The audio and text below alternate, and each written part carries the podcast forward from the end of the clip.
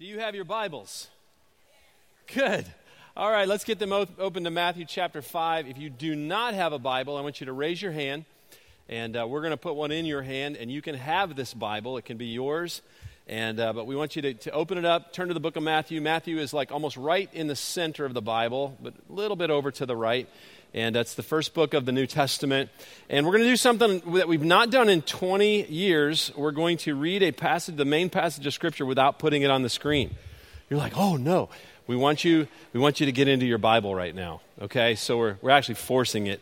Um, so hopefully you'll, uh, we, want you to, we want you to know your word, know the book, know where things are on the page, and uh, hopefully you'll, you'll, you'll be able to do that right now. So let's read, uh, let's read this passage in Matthew chapter 5, verse 13 and 16. Jesus says this you're the, you're the salt of the earth, but if salt has lost its taste, how shall its saltiness be restored?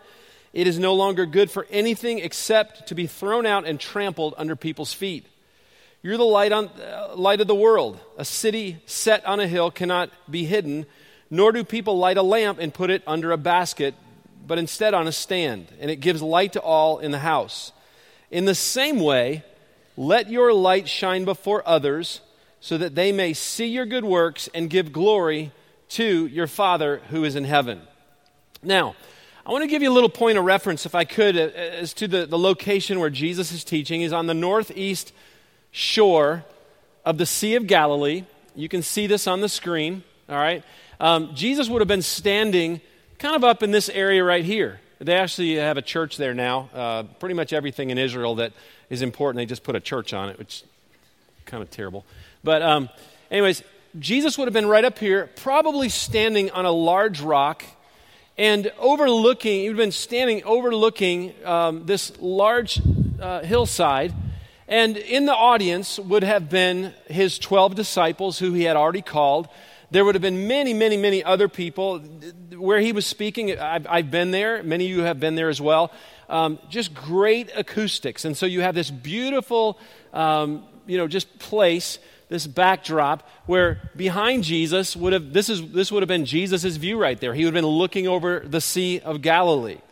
Now, what was his message? Well, as Jesus got up to preach, for the very first time that we have record of, Jesus is saying this to his disciples and all who were, who were listening. What I'm about to say to you is what it means to be a follower of mine. It, this is what it means to be a disciple. This is what a fully devoted follower of, of Jesus looks like, and this is how you are to live your life. Um, and I want you to know that as he speaks, and we're going to see this over the next several weeks, he didn't mince words. He didn't hold back. He didn't beat around the bush. He speaks with passion. He speaks with love. He speaks with grace and truth. Matter of fact, it's the perfect balance of grace and truth, not 50%, 50%. Jesus was 100% truth and 100% grace. That's why it's the best sermon ever, spoken by the greatest teacher ever. Now, as Jesus is teaching, you notice that we didn't read the Beatitudes, and we did that on purpose because uh, we've done the, the Beatitudes series a couple times here at Westridge. And so uh, a few weeks ago, Pastor Paul and I put those online in eight little sermonettes, and you can go to uh, westridge.com slash beatitudes and you can find those and we want you to use those in your small group we want you to use those with your family or just in your private um, time with god where you can just they're about uh, five to eight minutes long, each one of them. So take advantage of that. Well, why does Jesus begin talking about salt and light? Why does he reference salt and light? Well, one of the things about Jesus' teaching is that he liked to refer to things that were culturally relevant to the people that were listening. And here he uses salt and light because they would have, it, it was, he talks about salt, talked about light. Those were two things that were very important to the people back then. I mean, we value them today. We need both of them, but they're very different. Salt is, is hardly seen. If, you if you use too little of it on your food, you, can t- you can't taste any difference. But if you use too much of it, it will ruin your food. On the other hand, light is very visible, but too much light will cause you to look away or it'll cause you to put your hand up in front of your face to, to kind of shield your eyes. Not enough light can make the environment you're in feel unsafe. Now, there's a profound reason why Jesus used these objects to make his point. And here it is Salt represents your influence in this world. Okay? Light represents, come on with me, right? Light represents your testimony in this world. Now, what exactly does salt do? Well, believe it or not, there is a website from the Salt Institute that gives over 14,000 uses of salt. And fortunately for you today, we're only going to talk about three of them. First of all, we know it enhances taste. Now, I'm one of those people, and I know this is not healthy, but I'm one of those people that when I sit down at a table, I'm looking for the salt shaker. Anyone else like me? All right, some of you shaking your head, going, "Bad pastor, bad." I got. Um, don't. I know it's bad. You don't need to talk to me after the service. But here's the thing: you put a bowl of soup in front of me that doesn't have salt, it's bland. You put French fries in front of me that doesn't have salt on it, it's nasty. All right, it needs salt. Well, when you apply salt to food, what does it do? It unleashes the flavor. To me, it does. Jesus says, "You are salt." You are the salt of the earth. Jesus says, You are God's seasoning in this world. Just as salt adds zest and flavor to food, our job is to follow Jesus in such a passionate way that our very presence adds some flavor to the world around us. Now, let me tell you what I'm talking about. Because some of you may have a different idea of what it means to, in a way, to use your influence. Being salt is showing the, love, showing the world what true love actually look, looks like. It's it's walking through really tough times in a marriage, being willing to stick in there. It, it's, it's loving a friend through a horrible situation. It's, it's also being willing to, to offer real, true forgiveness. It's being quick to offer forgiveness to those who, who have wronged you or attacked you or maybe wounded you. It's, it's, it's extending authentic grace to people who, who maybe don't actually deserve it. See, that kind of living makes Christianity tasty because it goes against culture. It, it adds some zest and flavor to the mix. Salt also preserves. Now, back in the time when this, when this was written, people obviously didn't have refrigerators, and so in order to keep meat from rotting, to keep it from spoiling, they would cover it in salt. What would salt do? Well, it kept the food from, from decay. If you've ever had a sore on your, uh, you know, on, on, on, your face or a cut on your arm or a leg or something like that, one of, the, one of the things that people tell you to do is go swim in the ocean. Why? So the sharks can get you. No, because the salt in the water helps to disinfect and heal the wound. Now, just think about the people in your life for just a moment. I want you to think for a moment about your neighbors, your family, the people, maybe your coworkers, just your circle of friends. Who is that person that is in your group that is helping to bring healing to fractured relationships in the world? We call them a, a, maybe a person of peace. Who is the voice in your family? That when everything is going crazy, they're speaking peace, they're speaking calm. Who's that voice in your family that is just simply challenging you maybe to walk in obedience to God's word? Who just makes you want to be a better person? We call that person the salt of the earth. You ever, you ever met someone before and you go, man, that, that guy right there, he's just the salt of the earth. That lady's just the salt of the earth. Why? Because just their very presence makes us want to be a better person.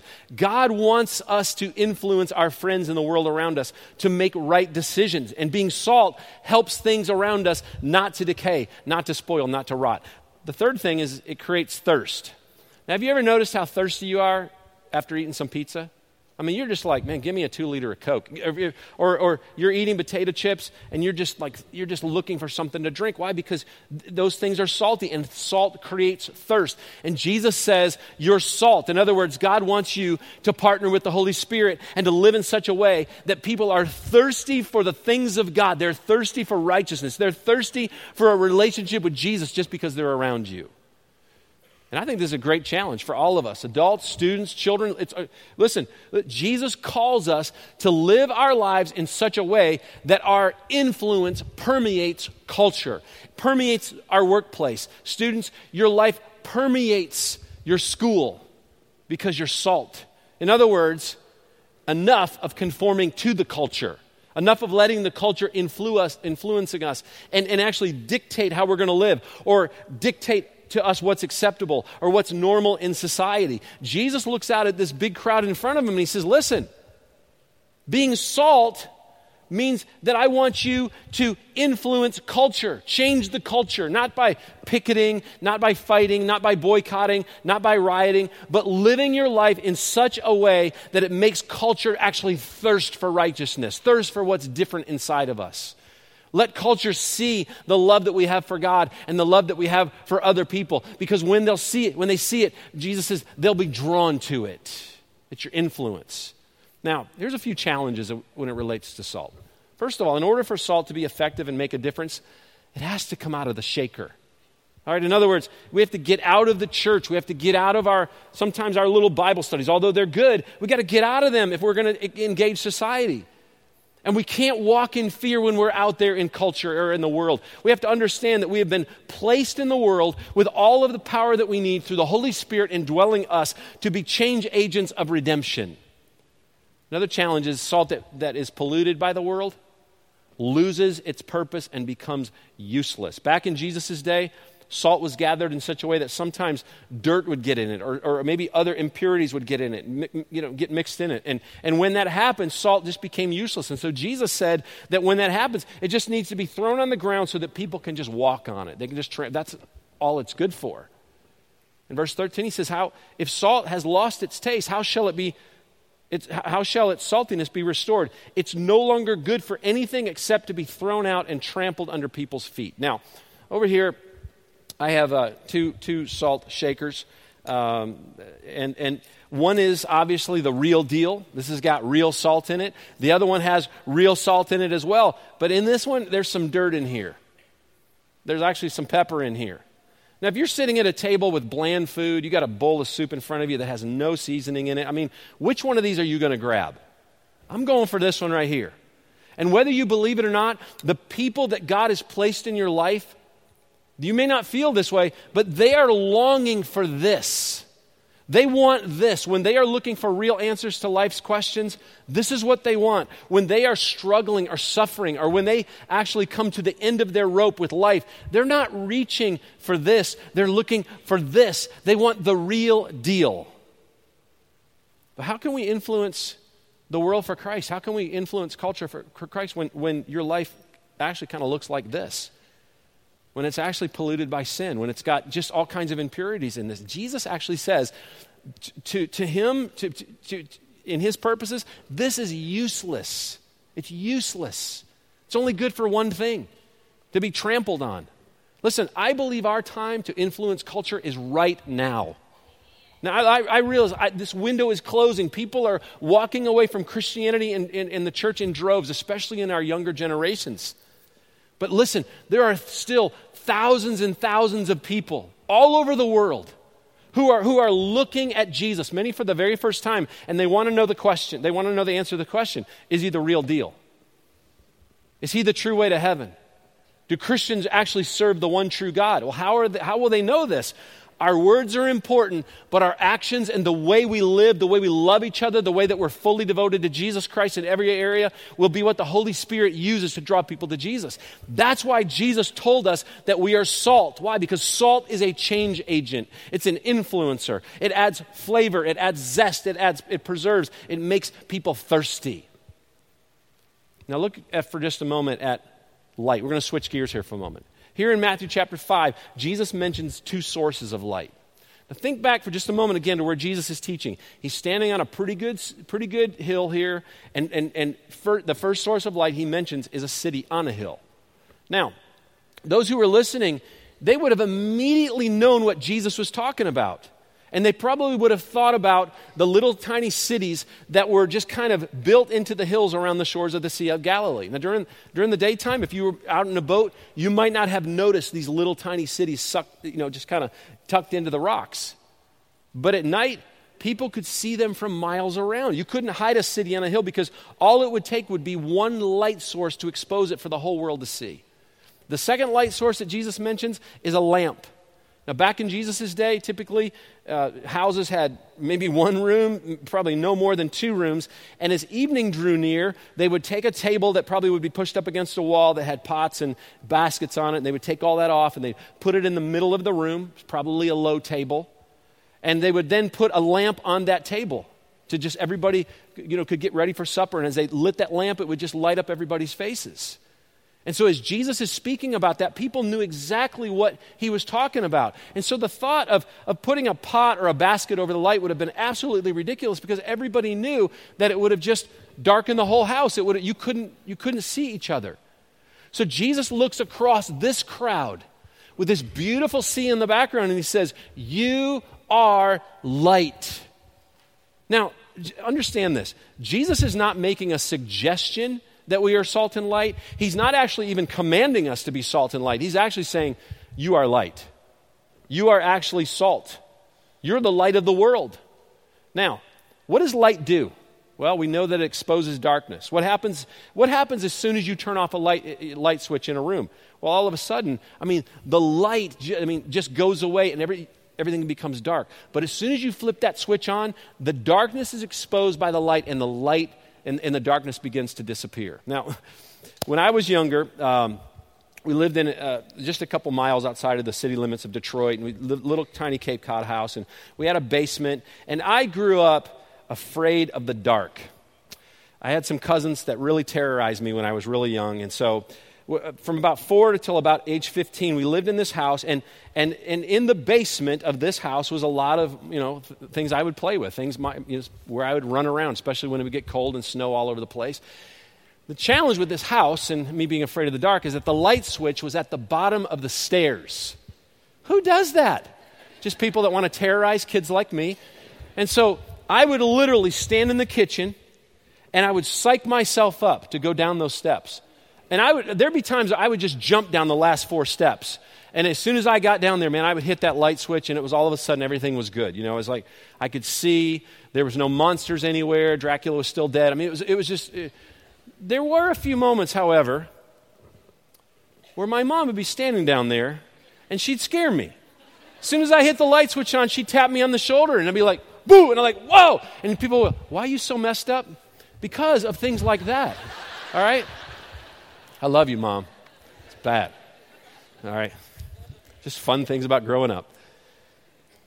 In the Bible, light is a symbol of the presence of God. John chapter 8, verse 12, again, it says, Again, Jesus spoke to them, talking to his disciples, saying, I'm the light of the world. Whoever follows me will not walk in darkness, but will have the light of life. What does that mean? Jesus tells us that he's the light of the world, and when he lives inside of us, we become a light that shines in our lives. John says that we have the light of life. But without the light, people, what are they doing? They're walking in darkness. And there are people all around us. The Bible tells us that they're actually dead in sin because their life is void of the light of life. Their, their, their light has never been, their life's never been exposed to the, the life changing presence of Jesus Christ. And many of you have friends right now. I mean, they're, they're just spiritually lost. They're, they're living just just all out sinful lives. And you're like, what's wrong with these people? Or you're looking at culture and you're like, we judge these people and we're like, what is wrong with these people? They don't have the light of life inside of them. There's nothing inside of them that is causing them to be convicted of their sin. And so we look at people who are like, the world's falling apart. No, they're acting exactly how they're wired to act, dead in their sin, because they've never been exposed to the darkness. Their, their darkness has never been exposed to the light. But listen, isn't it amazing what happens when someone who is lost in darkness gets exposed to the light of Christ and then the Holy Spirit begins to penetrate that darkness? It's like someone just flips a light switch on inside of their life. The presence of light makes the darkness disappear. Jesus says, You have the light of life, it's inside of you. In other words, when the Holy Spirit, can, He can use the way you live your life, He can use your testimony to shine a light into someone else's life, to lead them out of the darkness. The second thing light does is it serves as a guide. Now, a few years ago, Amy and I were on a vacation and uh, we, we, went, uh, we went caving. Uh, here in the United States, caving is otherwise known as spelunking. In, in England or Ireland, it's called potholing. Anybody knew that? just a little fun, trivial thing you get at Westridge sometimes. Um, but we were, you know, we, at some point, we, I remember being in, in this cave, and we had these really high, you know, powered flashlights, and we are on this almost like this little walkway, and down there was like, like a big drop off. And the guy, the guy turned around and he goes, Turn your lights off. So we turned them off. You could not see a thing. You couldn't even, I put my hand up here, you couldn't even see that your hand in front of your face. And even your, your eyes didn't, couldn't adjust because there was just zero light in the cave. Listen, without your light in a situation like that, what would happen? You'd fall off the path or you'd lose your way out of the cave.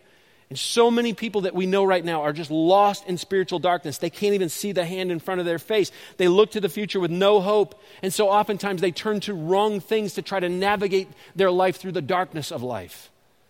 Jesus calls us lights because we have a responsibility to point people out of the darkness that they're caught in, out of, the, out of a life that has no hope or no future, out of a life that's, that is, is, is leading them into eternal darkness. How will that happen?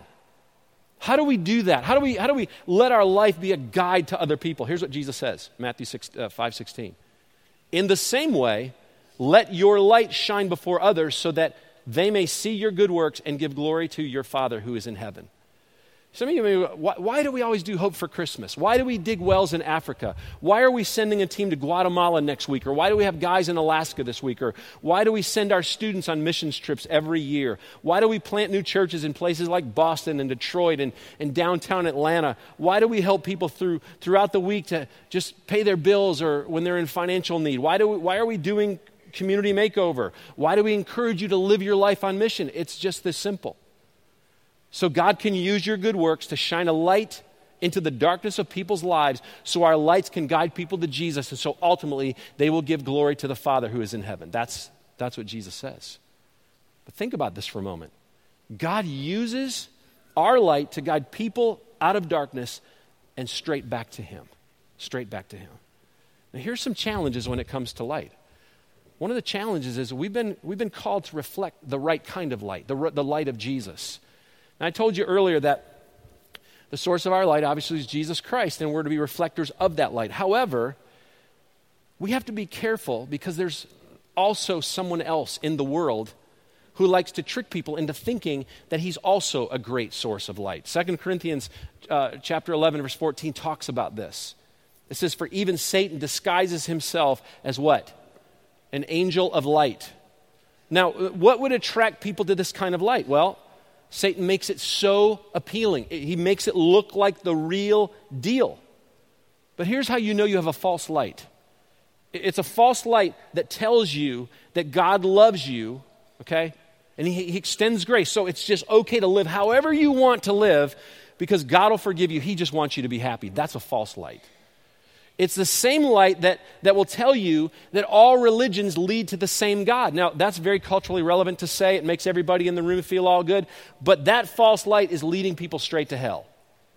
It's a false light that preaches a false gospel that says that this is all about love and never mentions sin or the consequences of sin. We have to make sure that we're, we're reflecting truth, that we're reflecting the real, the real truth, the real light.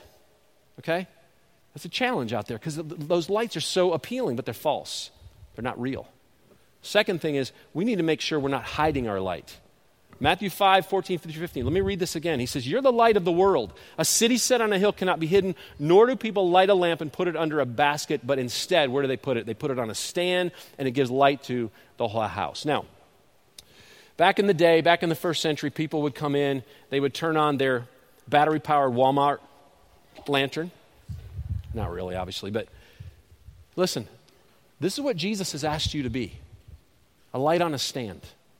Matter of fact, he says, put your light on a stand so it can give light to everyone in the room.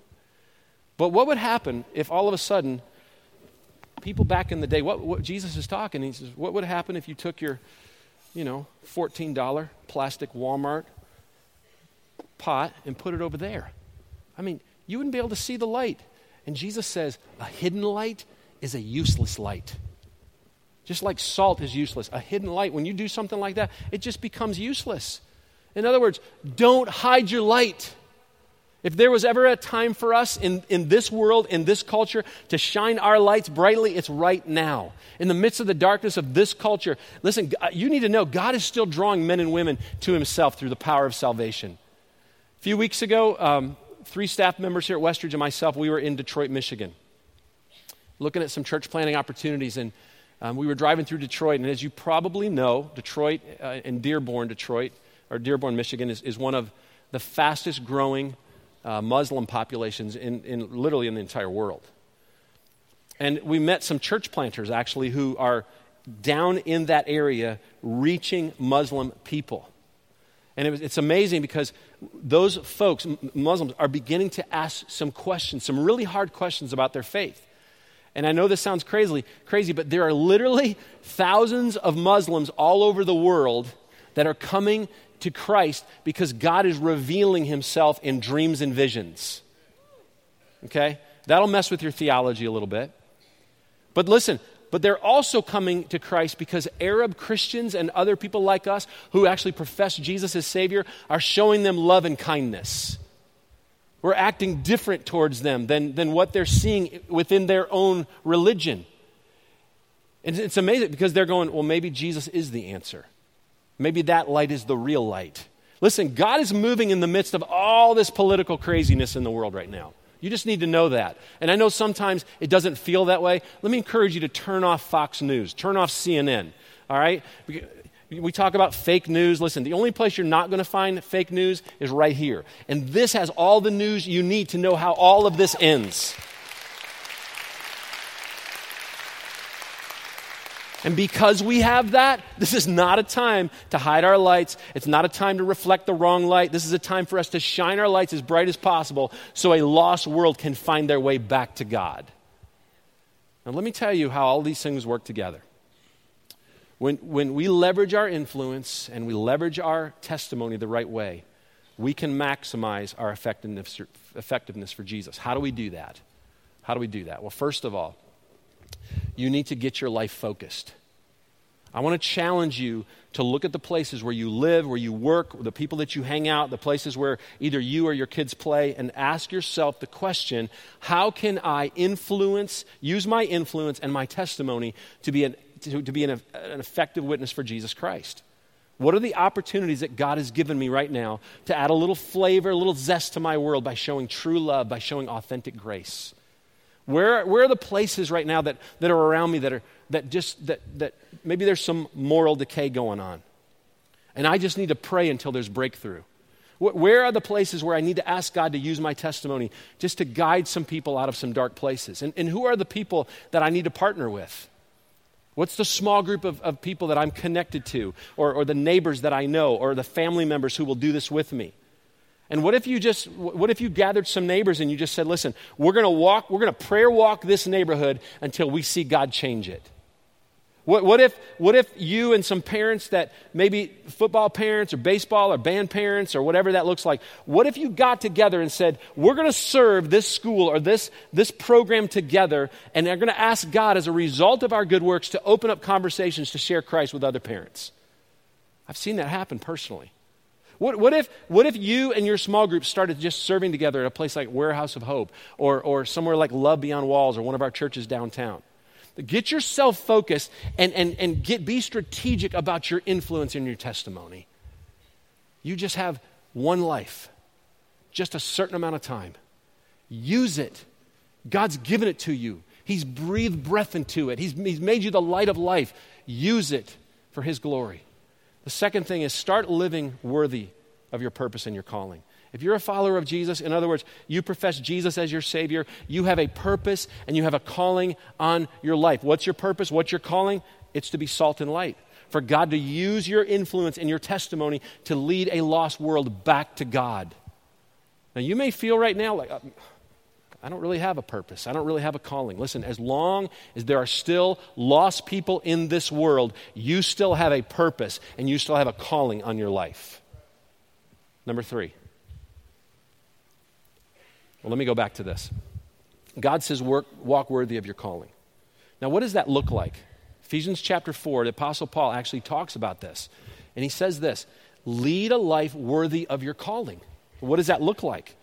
He goes on to describe what that looks like. He says, Always be humble and gentle with each other, be patient with one another, make allowances for each other's faults, stay united in the Spirit, and bind yourself together with peace. In other words, how we live, how we treat each other, how, how we love one another makes a huge difference in how the world views Jesus, how they see Jesus. One of the things that has been on my heart since the, the, the, the day we rolled into this community almost 20 years ago has just been racial reconciliation and unity in this community. I mean, it's been, it's been hard work. I'll tell you, it's a calling to, to shine a light into the ugly darkness of sin that has plagued this community and our culture for way too long. And over the past few years, as you well know, I mean, there have been some tragic situations that have literally brought, brought light onto this darkness of our culture. And it's allowed us as a church to actually get a little traction in this area in tackling it. And it's creating some conversations and it's allowing people of, of all skin colors and backgrounds to, to sit down and, and just to all of a sudden begin to understand things about each other that we never understood before. And I believe it's calling, it's, it's a calling, it's calling the church out. Not just this church, but the church in general. It's calling it out and asking, are you willing to walk worthy of your calling? Are you willing to be salt and light in a, with a very specific, complex, ugly, sinful part of our past, of our culture, of our present? Because if we truly believe that Jesus Christ and the message of the gospel is the answer to all of the world's issues, then the gospel has to be the answer to this issue as well. Don't you think so? And if the church is the vehicle that God has chosen to permeate the darkness and the decay within our society, then, then we have the answer. We are the answer. What does that mean? It means we got a job to do. We have to walk worthy of our calling, and we got to get to work. Then let your light, let your life be a source of grace and hope in this world. Listen, we've been called to be change agents, disciple makers, ambassadors of hope, agents of reconciliation and redemption, salt and light. And here's how the Apostle Paul prayed for the people in Rome. When he, when he wrote the book of Romans, you need to know that Rome was a, was a, was a wicked culture. I mean, I'd been to places in Rome before. I mean, and all over Italy. I mean, it, it, it was a tough, tough culture moral decay, rot. They, they oppressed other nations, oppressed the Jewish people. Tyrant leadership. And Paul said this in the midst of all of it. He says, Here's what I'm praying for you. He says, I pray that God, the source of hope, will fill you completely with joy and peace because you trust in Him. Then you will overflow with confident hope through the power of the Holy Spirit. That's God's desire for you. That, that, that, that's what He wants for you, that you will overflow with confident hope through the power of the Holy Spirit. And that's my prayer for this church. That as we look around our community and all that's wrong with it, and just the culture in general, and you know, a world that seems to be spinning out of control, that we would be a source of grace and hope to a lost world, that, that the world would be greatly impacted by our influence and our testimony, that we would overflow with the confident hope of the power of the Holy Spirit. Our world needs hope right now. Oh, my, my goodness, your schools need hope. This culture around us, this community right now needs hope. And God has, He's, he's not only positioned us and empowered us, but He has basically given us everything we need to bring that hope, to spread love, to reflect light, to, to use our influence to make a difference. That's why Jesus looked at the people that he spoke to during that back of that day. And, and honestly, it was a very similar culture. And he said, You're salt. You're light. Make a difference. Make a difference. Let me, let me use your life. Just just when it's the right time, just to influence, bring some zest, bring some flavor, bring a, just create a little taste, draw people back to righteousness. Let, let me, let me shine this light when it's time into the darkness to guide people back to, back to me, back to a relationship with me. That's how I created it to be. Sin has caused it to fall apart. But because you're my plan, salt and light. I'm working in people's lives to draw them back to me. Man, don't, don't be this. Don't, don't claim to know Christ, but yet have your life so polluted with sin and so polluted with the impurities of the world, just so caught up in culture that God looks at your one and only life with a certain amount of days assigned to you and says, useless. I mean, can you imagine? What if my life looks like that? Repent. Repent, put it before the cross, and when you do, guess what? Come on. Let's start working again. Man, I've hidden my light. I've hidden my light. Hidden my light. It's useless. Hidden light's a useless light. You bring that before God, you repent of that, and God will turn it back on again.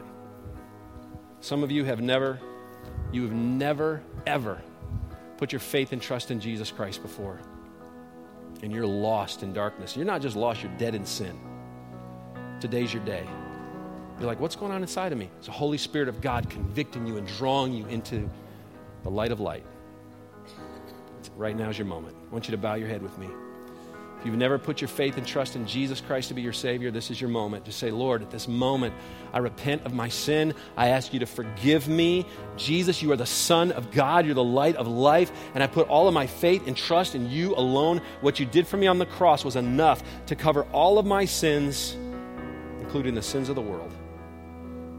And I rest my faith in that, a gift of grace I don't deserve.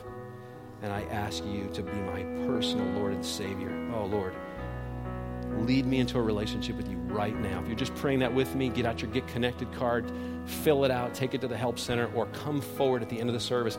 We will have some people on both sides of the steps that would love to pray with you. I'll be over here. You can, I'll pray with you. All right?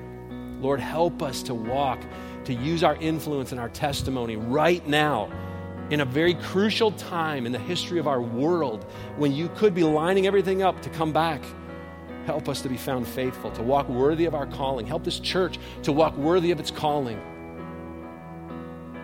Let us be characterized by unity and peace and love and grace and strength and hope. Let us be ambassadors of reconciliation and redemption. In Jesus' name, amen. Let's stand. As we think about all that's going on in our culture, I, I know it's overwhelming. Man, you get on social media, you get on Twitter, and you're like, man, the world is falling apart. But listen, we serve an unstoppable God who chooses to fill us with his power so that he can use our lives, so he can use our influence and our testimonies to bring people to himself. It's unbelievable. And he's our hope this morning. He's our power. He's our strength, the very source of our, of our strength in life. So I want to go out of here worshiping him. I want to, I want to sing about this unstoppable God. I want you to look at the person next to you right now, and I want you to say these words. You are salt. You are light. We've been filled with an unstoppable God. So let's get to work.